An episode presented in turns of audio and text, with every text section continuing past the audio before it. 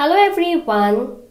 Our today's podcast is on market wrap for the day by analyst at GEPL Capital. Nifty wrap 20th February 2024. The trading day began with a flat opening followed by initial weakness before recovering from the lower level of 2245 level.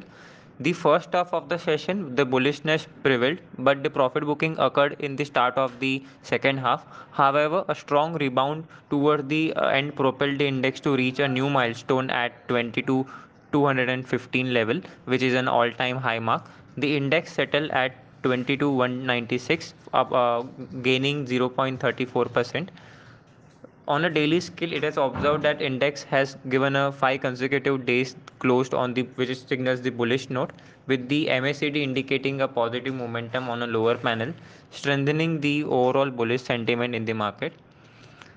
Levels to watch out the nifty has its crucial resistance now placed at 22300 and 22400 while support on a downside is placed at 22100 and 22000 Going ahead, what short-term traders should expect? The index has a potential to move higher till 22,300 followed by 22,400 until the mark of 22,100 is protected on the downside. Thank you. We are on Instagram, Twitter and YouTube. Follow us there. Our podcast series all about investing is available on Spotify, Apple Podcasts and Google Podcasts. Do listen in. Thank you. Investments in securities market are subject to market risk. Read all the related documents carefully before investing.